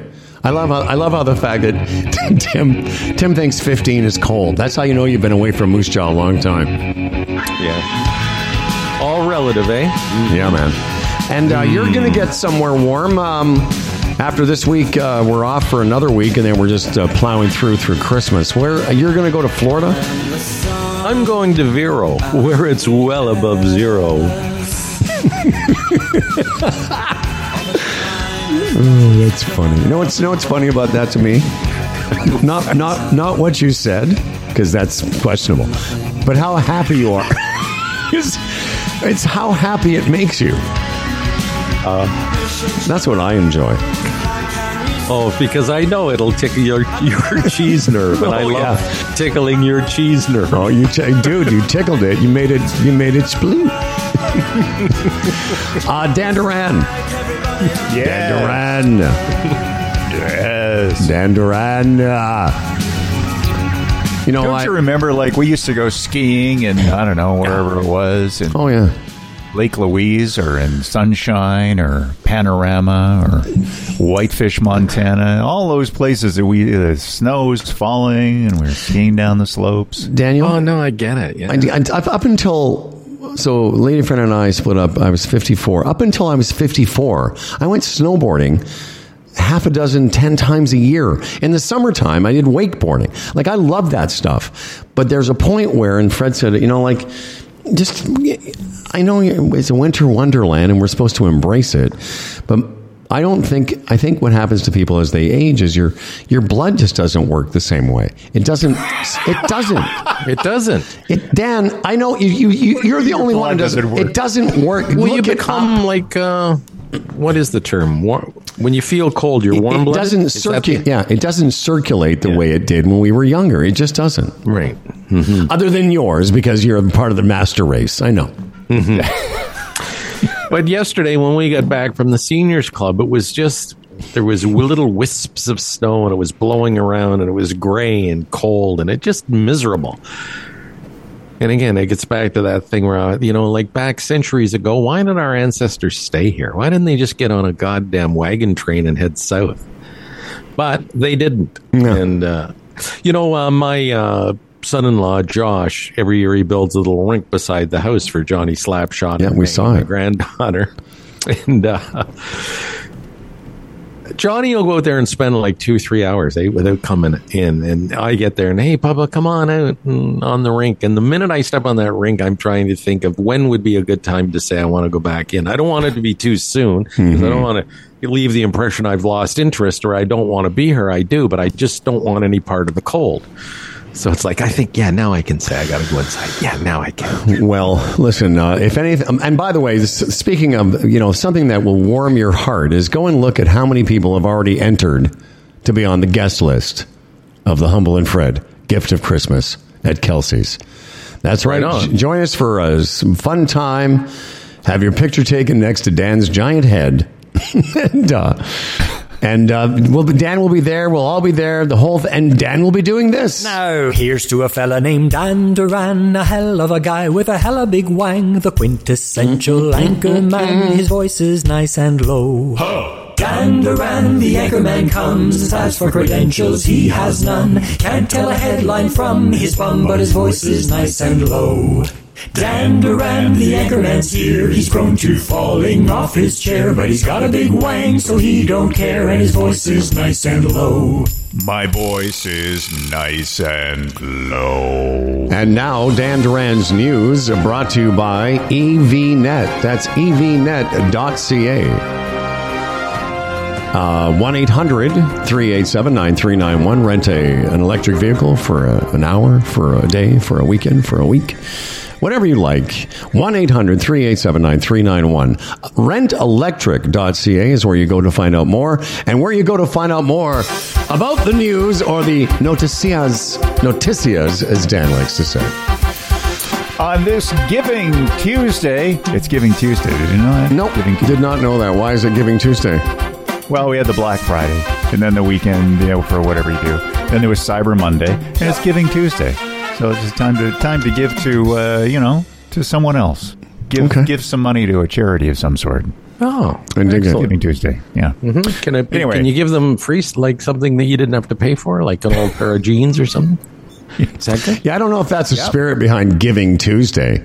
Yeah. Okay. But you know, hey, ma- but maybe donation centers will accept some kind of. Well, although uh, no, actually, I take that back. Why? Why shouldn't that be? I mean, if you, yeah, why don't you go and I, gather your clothes and take it off to, to- Value Village? Vinny's or uh, Goodwill or Value Village, Dan. Why can't we give them to go. Value Village? My old jacket be, could be someone's new jacket. What's wrong with that? No, I take it back. That's a I've very given, and it hasn't cost me a cent. and you know what? And you don't need that old jacket. No, And you know, if you benefit by having it not cost you anything, that's great. and it doesn't smell like piss yet. Not yet. Not yet. it's your old jacket. It's vintage jackets to someone else. Anyway, this uh, Giving Tuesday, we find out that 41 workers trapped in a collapsed tunnel in India for 17 days are on the verge of rescue. Alberta Premier Danielle Smith wants to fight over climate policy now because fighting with withdrawing over the CPP and screwing with Alberta Health Services isn't enough. And Jill Biden threw up 98 Christmas trees in the White House. But let's talk about sugar. Yes. Canadians are not getting sugar like they used to because there's an ongoing sugar strike at Western Canada's largest sugar refinery in Vancouver. I didn't know all this about sugar. I did some uh, deep dive, sugar dive. A deep sugar dive. Rogers Sugar is uh, owned by Lantic Inc. So 138 workers walk off the job in late September. The workers are fighting to keep eight-hour shifts that run from Monday to Friday. What the the company wants to do is go 24 hours a day, 365 days a year, and they're kind of saying no. So it's a quality of life issue for the workers, and that's what the strike's all about. Meanwhile, uh, there are a lot of people who consume sugar, like bakeries and uh, you know uh, confectioners, and that that need the sugar, and they're they're running out. Canada produces 1.2 million tons of refined sugar a year.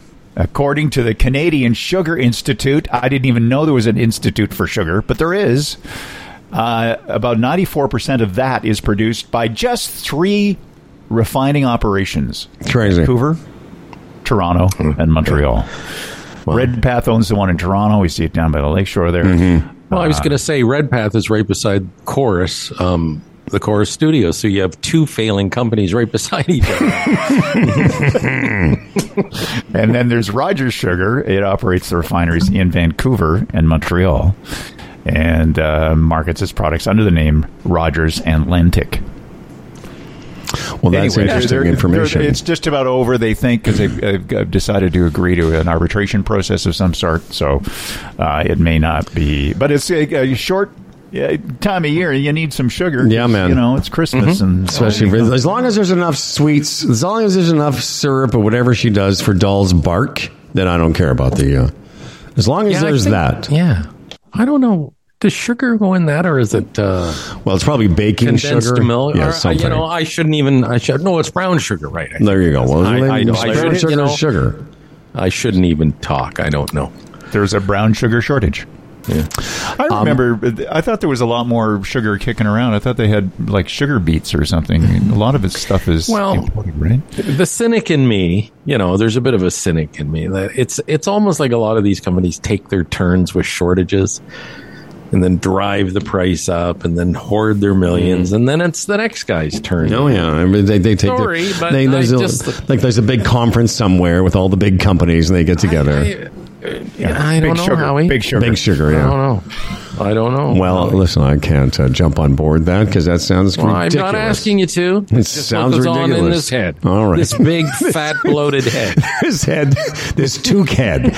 Um, listen, I, want. bef- I wanted to tell you that even though I'm not up north, where I am right now, where I'm living, it is beginning to look a lot like Christmas. I was at the uh, grocery store yesterday, and in the last couple of days, it's just become all Christmas. Like Christmas decorations, crisp, like there's a Ferrero Rocher display, including. Oh, well, that that tells it all. No, but you know what I mean? Like it wasn't there two days ago. All of Right, a I sudden, get it, all this yes. Hmm. Christmas shit, wrapping, decorations.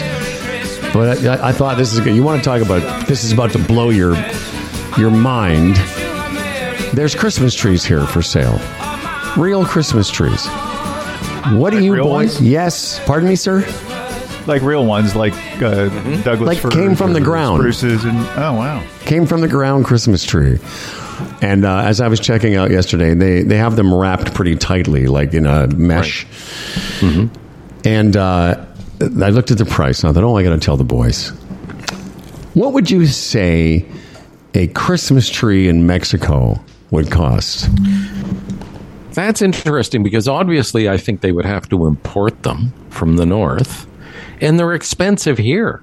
Like the average Christmas tree here is fifty or sixty bucks Canadian, I would mm-hmm, think, or mm-hmm, more. Mm-hmm. I don't know, maybe seventy-five Canadian. Fifteen hundred and ninety nine, one thousand five hundred and ninety nine pesos, which is what? one hundred and fifty bucks.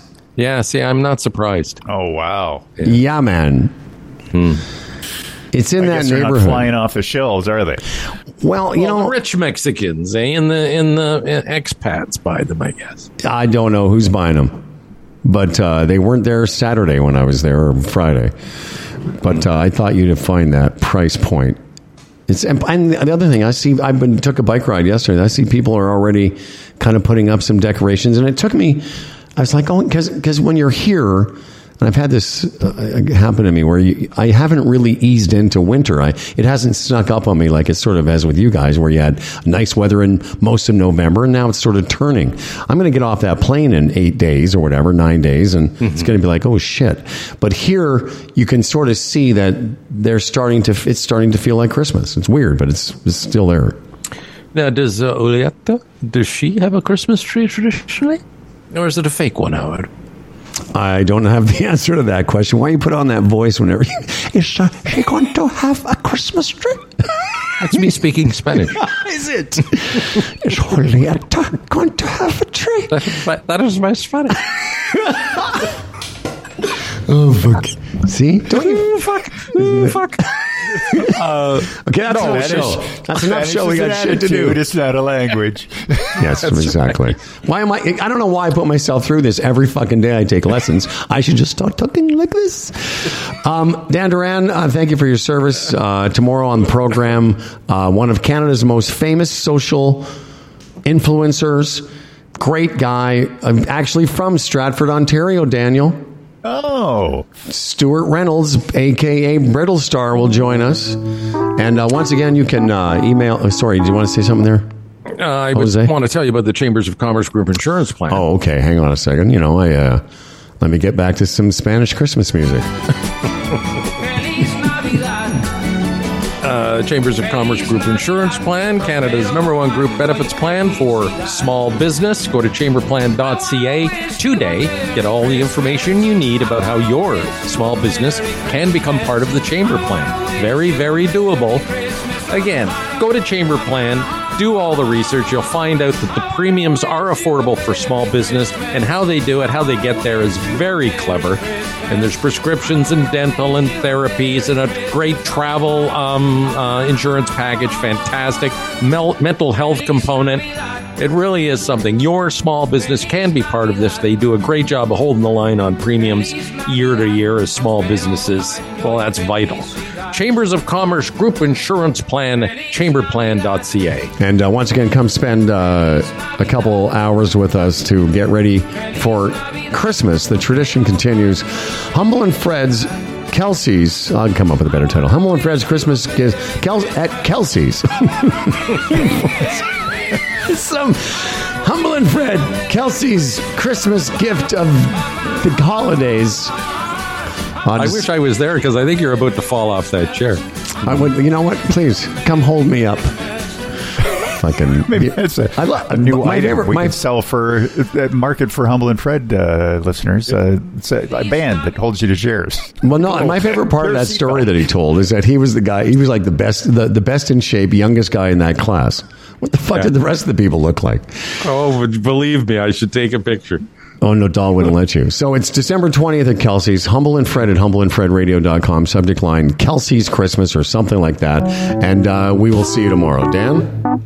Okay, this episode of Humble and Fred was brought to you by the Retirement Sherpa, the Chambers Plan, Boron One, EVNet.ca, Palma Pasta, Bodog, and Kelsey's.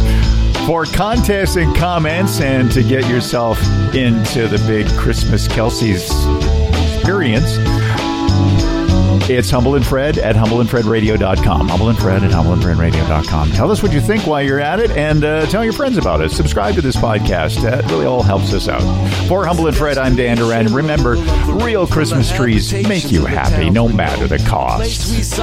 Enjoy every goddamn day. Jazz in the get fresh flow, pulling out jobs and jamboree handouts, two turntables and a microphone, bottles and cans, and just clap your hands, or just clap your hands. Where's that?